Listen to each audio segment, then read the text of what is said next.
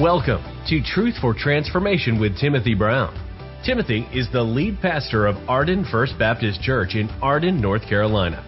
Our mission is to lead ordinary people into extraordinary life in Christ. We pray that today's message inspires you to live an extraordinary life in Jesus Christ. Check out our website for more inspiring resources ardenfbc.com.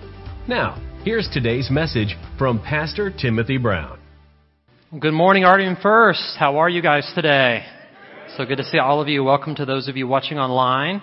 So glad to be back with you. I uh, was out sick last week, and what's interesting is I had prepared to do this message on the waiting room, and little did I know God would have to take me through different, two different waiting rooms and prep for this message. First of all, I had to wait to do this message two weeks.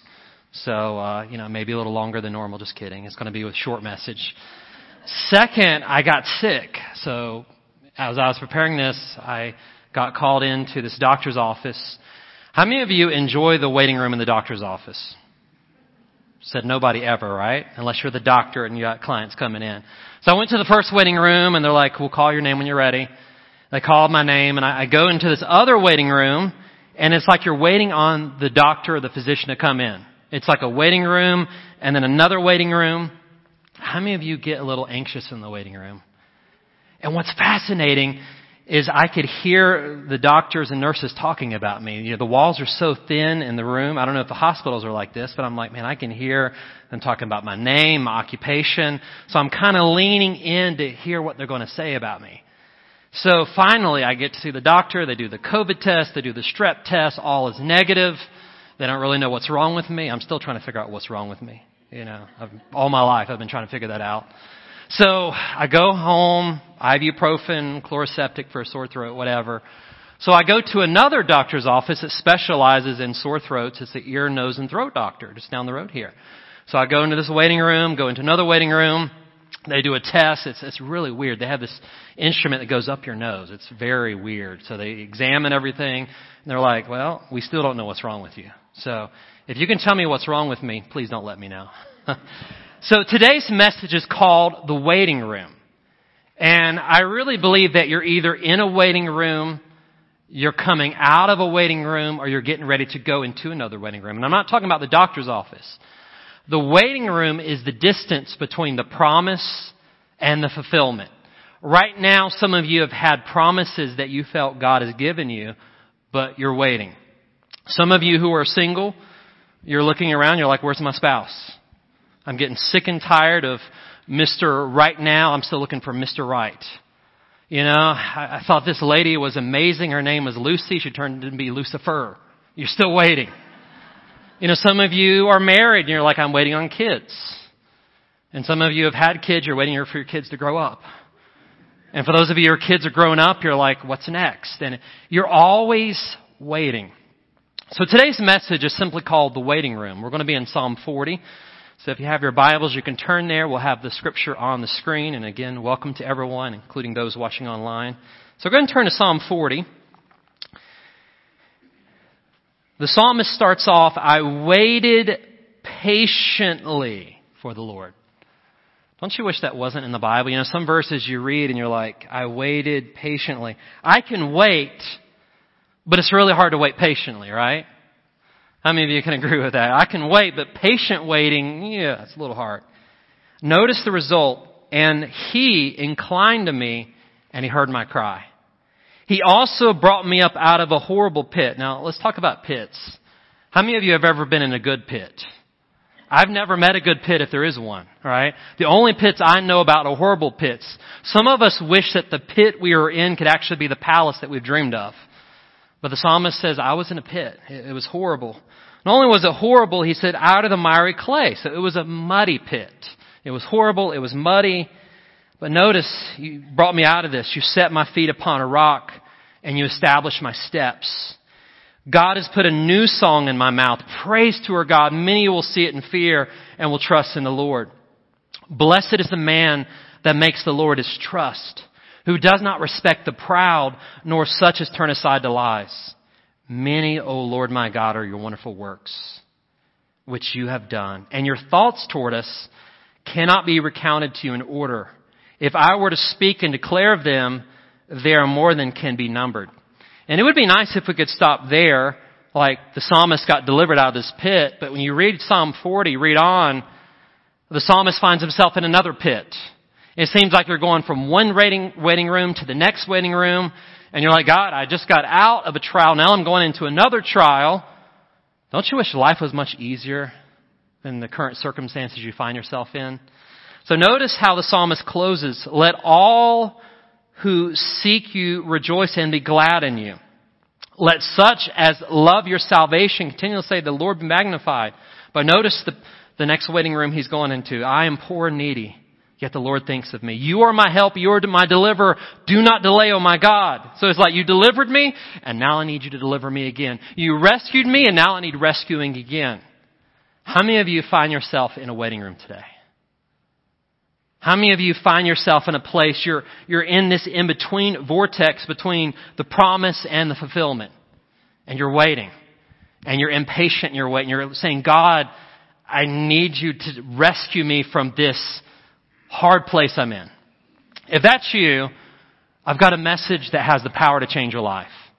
Because what if God can turn your wait into wonder? What if God can turn this setback, you're sitting still, you seem to be going nowhere. Most of us want to go up and to the right, at least go somewhere, but right now you're sitting stuck in the waiting room in life. So what if I could give you a message that would change the way you thought about the wait? What if your wait could turn into wonder? What if your impatience could turn into anticipation? Well, this message has that potential. So let's pray, and I'm going to invite you guys into the waiting room. Let's pray. Father, as we talk about the waiting room, the distance between the promise and the fulfillment, help us to know that we're waiting on something more than what we're currently experiencing. Help us to know that we're not just stuck here, but we're going somewhere. Help us to know that there's a purpose in the wait so Father, whether someone is a student here, they're trying to wait, get through school, whether they're a single, whether they're a young married couple, whether they're a senior adult, no matter what season they're in, they're in a waiting room and they're waiting for you to do something. So Father, show up and show out as we find ourselves in the waiting room. In Jesus' name, and all God's children said, Amen. So for this waiting room, I'm going to need some patients that hate waiting rooms. If you hate a waiting room and don't mind sitting on stage, raise your hand. Andrew, come on up. Where's Mike Jameson? I always call him Mike. so you can sit in this nice brown chair or Mike this nice brown chair. I get the little cushy chair. I'm sorry. It's just part, part of the waiting room. See, this is actually a nice waiting room. Some waiting rooms aren't as nice. It would be, we thought originally about putting metal chairs up there to make it uncomfortable, and I'm like, I don't want to do that. So Mike, welcome to the waiting room. Andrew, welcome to the waiting room. So what I want to do today is I want to give you five actions for the anxious waiter. If you're like me and you can't stand waiting rooms, if you're ready to get out of the waiting room, I'm going to give you five things you can do while you wait. Who's ready? Wait for it. All right, let's go. Action number one is this. In the waiting room, remember who you're waiting on. Remember who you're waiting on. So here's the thing about, I'm going to talk to the waiting room here. Here's the thing about it, Mike and Andrew. The psalmist says, waiting, I waited. But notice who he waited on. I waited patiently for who? For the Lord. So here's the thing. Here's the thing about the waiting room. If you're waiting for anyone else, you can get discouraged. If I'm waiting on the next job opportunity to come my way and I'm stuck in a job, I can get discouraged. If you're waiting for Mr. or Mrs. Right, you can get discouraged. But when you're waiting on the Lord, guess what? Every waiting room is actually the Lord's waiting room. And when you're waiting on God, you never get discouraged, whereas others can let us down. I read a story about this guy. He was not in a good waiting room. He was actually on his deathbed. As elderly gentleman, he was in his final stages of a, a terminating issue with his life, with his health. And he had finished planning the funeral with his wife and kids. and he was in his final days. And as he was sitting on his deathbed, an aroma just like flooded into his upstairs room. And he began to smell the favorite smell of his life, chocolate chip cookies. And this guy who was about to die all of a sudden comes to. He crawls himself out of the bed and he's like, he's thinking to himself, there's no way I'm going to get down the steps, but I got to find those cookies. So he grabs both bar rails, handrails, and creaks down the stairs. His wife is in another room not paying attention. And as he stumbles into the kitchen, almost falling, he's holding onto the walls, and he staggers into the kitchen. And before his eyes, if he didn't know any better, he thought he'd be in heaven because right now he's in pain, but it feels like heaven because across the kitchen counter are hundreds of chocolate chip cookies. His favorite. So he musters all the strength left in his dying body. He reaches over to grab a chocolate chip cookie and all of a sudden, his hand gets smacked by a spatula. His wife says, don't grab those. Those are for the funeral.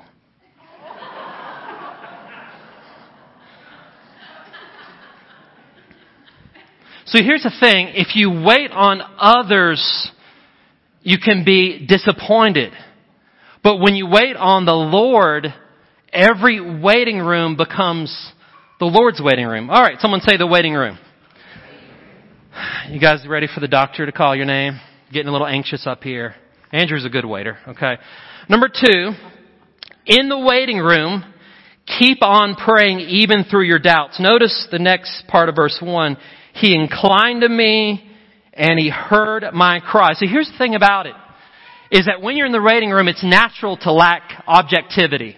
When you're in the waiting room, it's natural to have doubts and fears. And David said, waiting, in the Hebrew it's waiting I waited. So in other words, I keep waiting and waiting.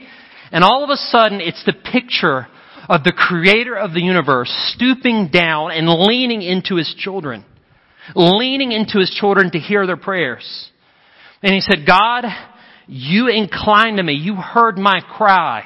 And even though I have doubts and uncertainties, I'm going to keep praying. Even though I want to give up in the waiting room, even though I want to run out, even though I want to wig out, I'm going to wait on you. Because in time, you will stoop down and you will lean into the creation. You will lean into hear child's prayer. It makes me think of Abraham. God gave him a promise of a son when he was 75. So you might know how old he was when he finally got his promised child. 100 years old, 25 years in the waiting room. Alright, that's a long time. I think about David the shepherd boy. Most scholars think he was a teenager around 15. He got anointed by oil. See, a lot of you love the story of David and Goliath, but what sometimes we leave out, he was anointed before he fought the giant. Look, look it up. He was anointed first, fought the giant second. But he had to wait some 15 years before he finally became king of Israel. I think about Moses when he wanted to lead the children of Israel. Does anybody know how old he was originally?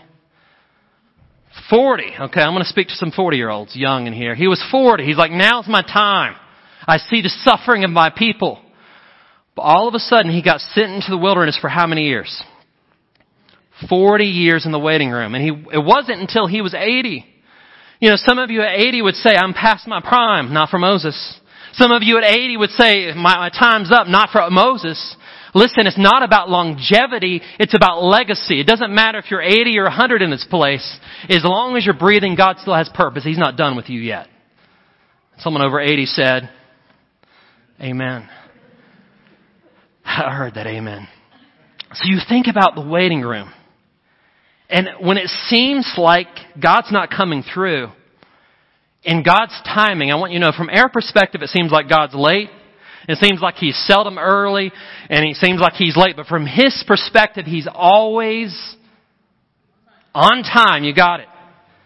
So in the waiting room, just remind yourself, keep praying even though you have your doubts. And look on your listening guide, there's three benefits of waiting. First of all, there's renewal. See, when you're in the waiting room, like Andrew and Mike are in the waiting room, what God wants to do is He wants to renew you. Isaiah 40, 31 talks about those who wait upon the Lord. It says they shall what? Renew their strength. So the reason why you guys are stuck in the waiting room is God is renewing you. He's doing something in you. The other benefit of waiting is restoration. How many of you have ever been hurt before? And you want to move forward with your life, but you're stuck in the past. Anybody ever been there? You're stuck. You want to run a marathon, but you're walking with a limp. You want to move forward in your life, but you feel like the past is crippling you, right? David said in another psalm, the Lord restores my soul. The other thing that God does is He retools you. Paul told Timothy, he says, the gift that you receive through the laying on of my hands, he said, stoke in the fire. In other words, God has gifted you, but right now you've got to stir up the gift. You've got to put into practice what God's done inside your life. So if you find yourself in the waiting room right now, realize the benefits. God is restoring you. God is renewing you. God is retooling you. I can remember the worst waiting room experience of my life was Lori and I had been married for a few years. We had started a church and there was a transition point where it, it, it was a bad situation where we had to basically hand it off and walk away. Not because of anything immoral we had done, but it was just, it was a toxic situation on the leadership side. And we said, we got to get out of here. So we found ourselves without a job, and Lori at the time had given up her, her career as a, an accountant uh, for a CPA firm. So we had no income from any job. We had two kids, and we found ourselves in the waiting room. And that was the time, I didn't realize it at the time, but that was the time where God was restoring me that's a time when God was renewing me, and that's a time God was retooling me. So if you find yourself in the waiting room, know that it's for a reason. All right, someone say the waiting room. All right, Andrew, how are you hanging in there? What about you, Mike? He's bored to death. All right, at least he's honest about it, okay? So number three, number three, in the waiting room, look forward to the adventure on the other side. Look at verse 2. He brought me up out of a what kind of pit? Horrible pit. Out of the miry clay, and he set my feet upon a rock. So here's the thing. How many of you like being in a muddy pit? Said nobody ever. Maybe a farm, barnyard animal, a pig likes it, right? But the rest of us don't. A pig doesn't mind getting dirty, but the rest of us don't. So let me ask you a question. What if the pit that you're in, what if the mud that you found yourself stuck in, what if the mud is actually the soil for the seed for the promise? What if God has given you a promise in a seed form, but right now you find yourself in a muddy pit? A seed cannot sprout apart from soil, right? So David said, I'm in a pit. What he did not realize at the time before God rescued him is that mud was the soil for the seed of the promise. Let every situation that happens to you, let every crisis that happens be an opportunity in disguise. Every mud that is slung at you is actually soil for the seed for the promise. What if today's dirt comes tomorrow's soil for the promise? What if the worst thing that ever happened to you becomes the greatest thing that ever happened to you from God's perspective. Next time you find yourself in a muddy pit, remember this. The mud is the soil for the seed of the promise. And without soil, the seed has no place to germinate and no place to grow. So now you're going to think differently about the mud that's flung at you. Amen? So notice he says, you brought me out. You brought me out. And when I, when I look at this passage, He brought me out of the miry clay. He set my feet upon a rock. He established my steps. What I want you to get is a few benefits on the other side of the waiting room. Right now, you feel stuck. But on the other side of the waiting room, I want you to know is deliverance. Notice he says he brought me out of a horrible pit. You're not going to stay stuck in a pit forever. A pit is temporary. And you're like, Timothy, what about those lifelong situations that someone has a lifelong terminal illness? What about that? Listen, this life is just temporary compared to life beyond. So even if something is a lifelong pit, it's still a temporary pit, right? Paul said that the afflictions we face compared to eternity, they're just light and momentary afflictions compared to the glory that will be revealed. Not only is there deliverance, but there's stability. How many of you like being stuck in the mud, like going nowhere? You're trotting, you're stuck. It feels like you're, you can't move. Your feet weigh heavy. David said, you brought me from mud to rock. The difference between mud and rock is stability. I once was sinking in quicksand, but now I'm standing on the rock, right? And by the way, what is a metaphor for the rock in the Bible? Who does it often point us towards? Towards Jesus, right? He's the rock. So my life was caught in the circumstances of my situation, but now I'm on the rock. So there's stability, but also there's direction. There's destiny. Notice he says, you establish my steps. So when you guys look back on your wedding room experience, it may be like, how many of you like country music? Just be honest. We're in the South. When you play the country music song over and over, you lose your dog, your dog dies, your, your, your significant other cheats on you with your best friend, and your truck breaks down. But what happens when you play it backwards?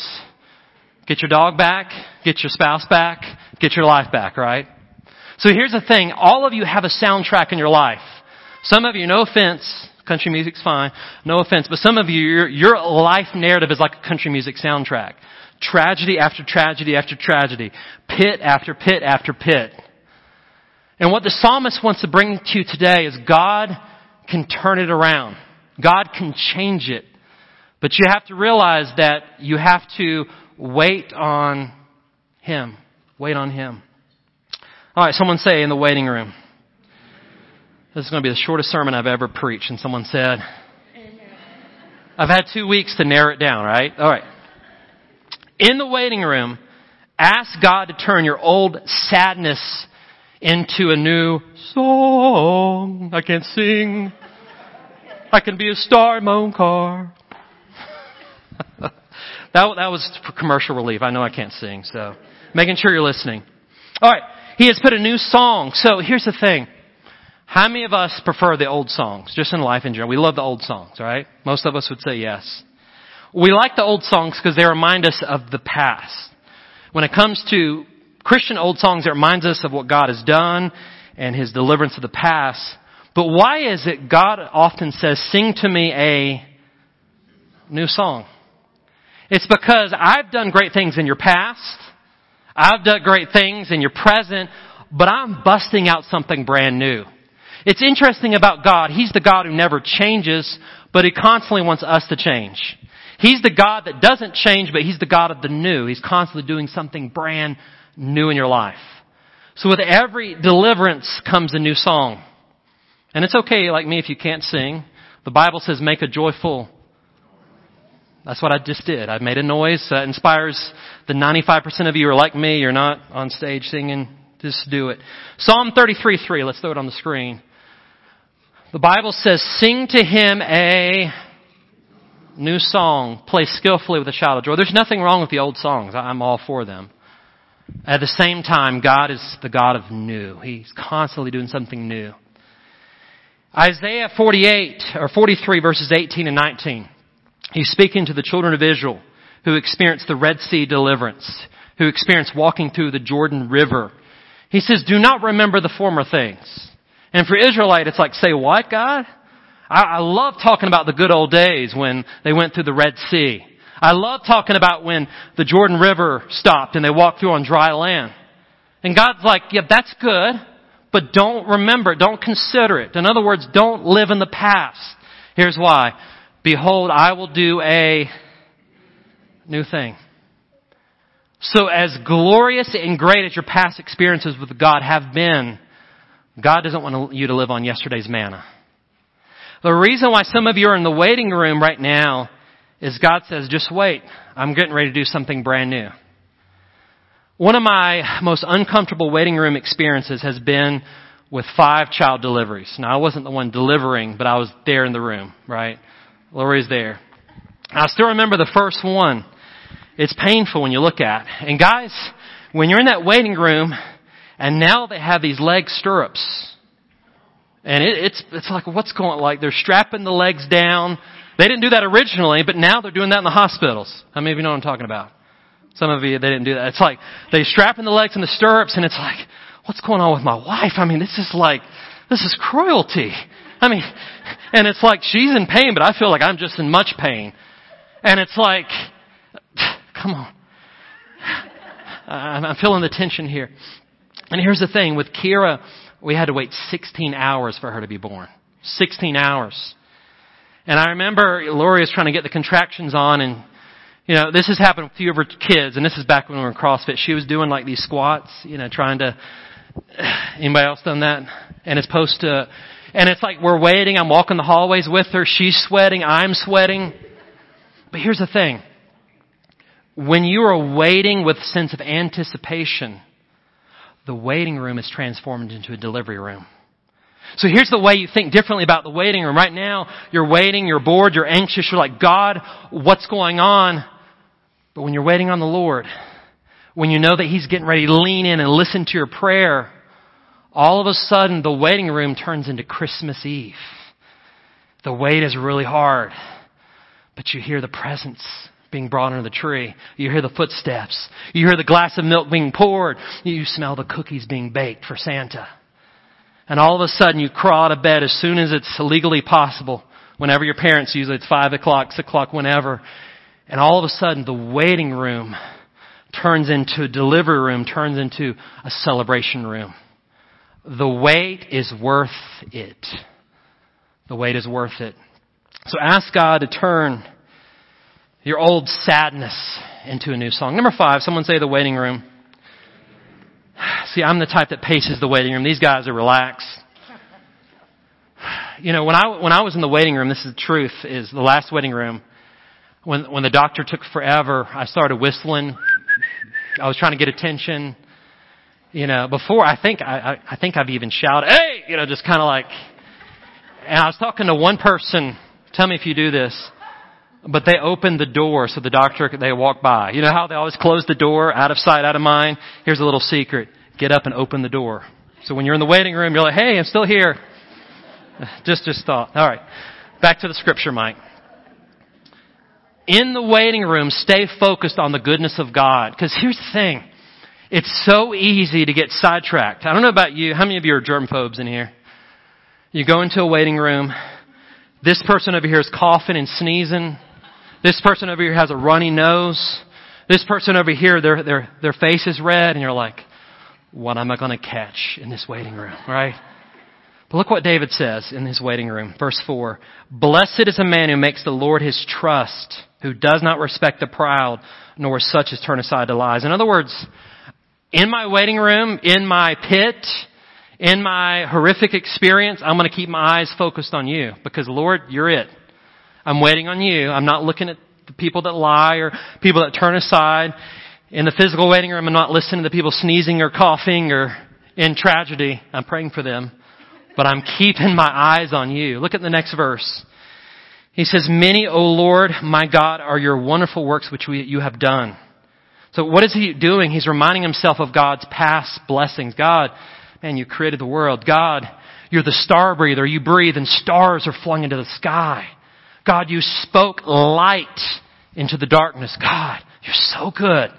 And he says, if I were to declare and to speak of them, this is talking about your thoughts. If I were to declare and speak of your thoughts, they cannot be recounted to us in order. They are more than can be numbered.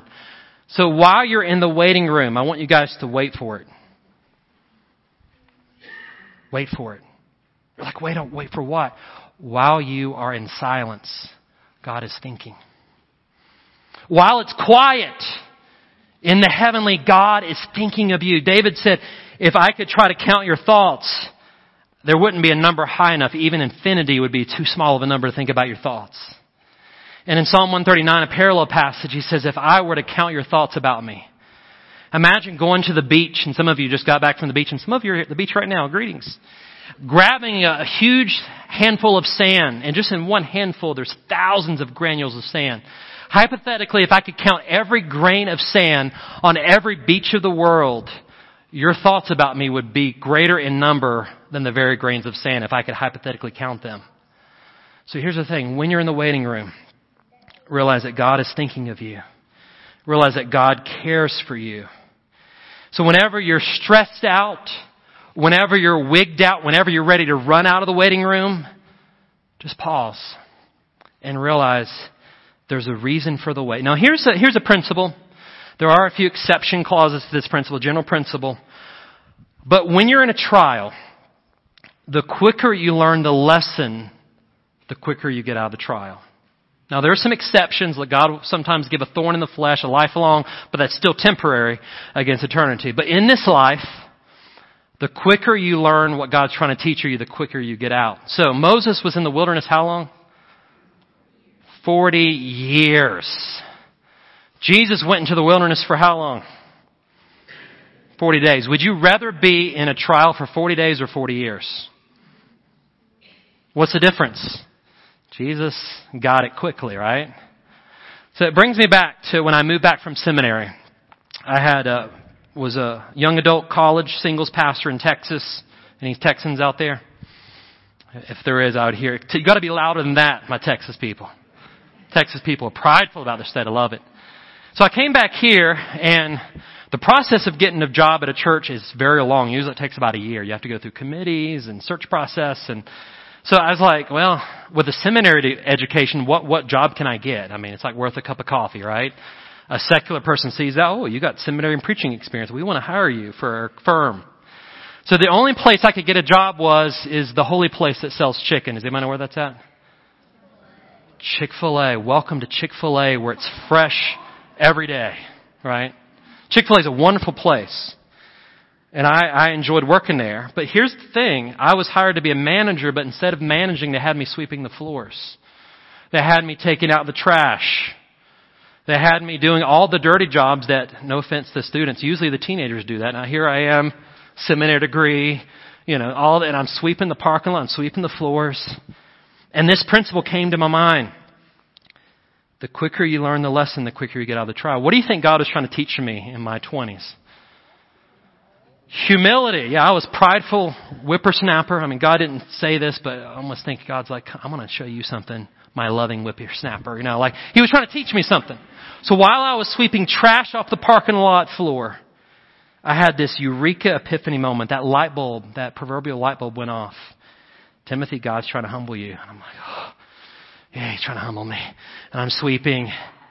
And get this, by God's grace, and it's surely by His grace, only His grace allows us to change. I learned the lesson, God, I'm going to learn humility. I'm going to kick pride to the curve. I'm going to walk towards humility. I'm going to put others first. It's not about me anymore.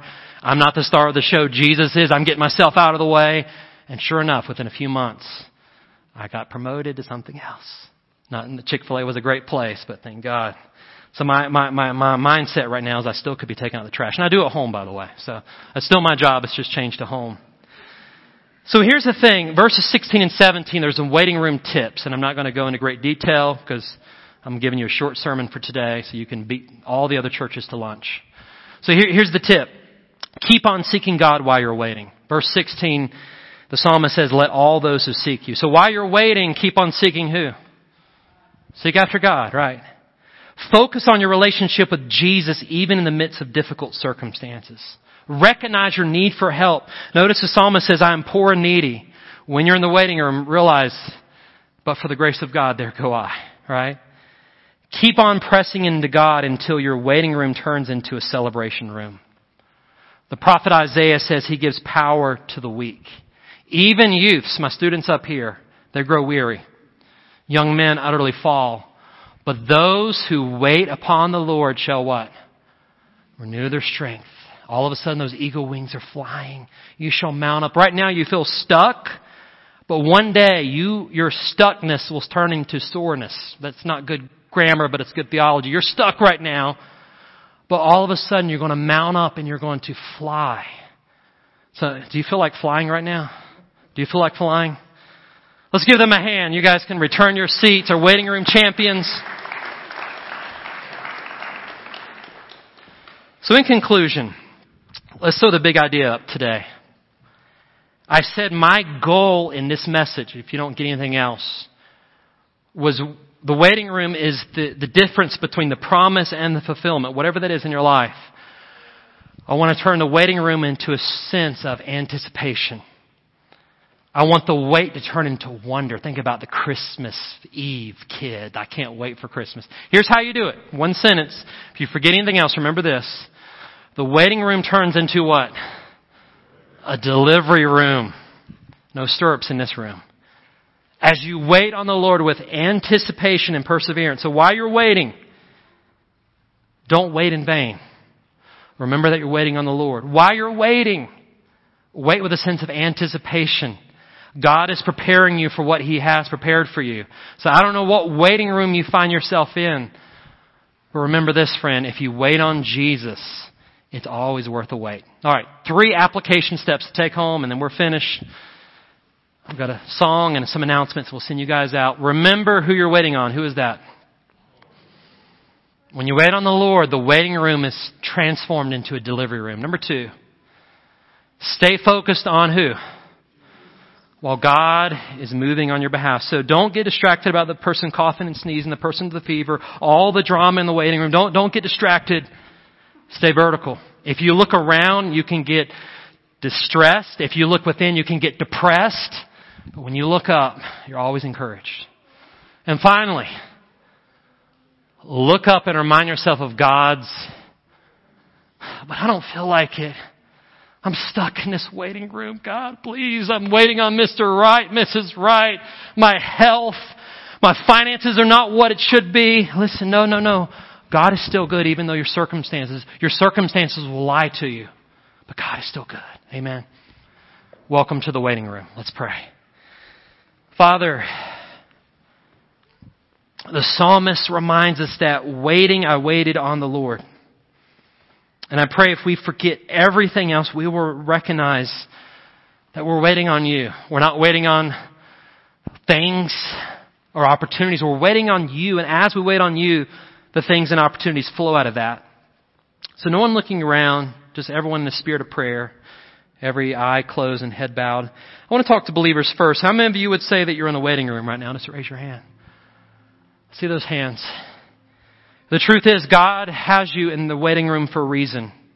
It's a delivery room. And I just want you to pray this prayer. Say, Dear God, just inside your heart, Dear God, thank you for helping me see the waiting room differently. Instead of waiting on a person or opportunity, I'm going to wait on you. I'm going to wait on you. And I know the things that you put in my heart, the promises you put in my heart. You're the promise keeper. Forgive me for waiting impatiently. I will wait on you. Put your hands down. Everyone's still praying. There may be some here listening online that you would consider yourself spiritual or a seeker. And you've just been waiting for a sign. You've been waiting for something to fill that void in your life. If that's you, this is your sign. It's Jesus, the person of the Lord Jesus Christ. The Bible says that He died on the cross and He rose the third day. And the Bible says that He's waiting on you to make a decision. He's knocking at the door, asking you to let Him in. And if you've never let Him in your heart, never let Him in your life, I want you to pray a prayer of faith. There's no magic in your words. It's the prayer of faith that saves you. I want you to say a prayer like this. Say, Dear Jesus, I believe, I believe you, that you died and you rose again. I believe that you're God and I believe that you're good. Please come into my life. I invite you in. Jesus, please take away the stain of my sin. Take away all my sins. Please forgive me. And I choose to follow you from this day forward. Thank you so much, God, for hearing our prayers. We love you and we give you thanks and praise. And all God's people said, Amen.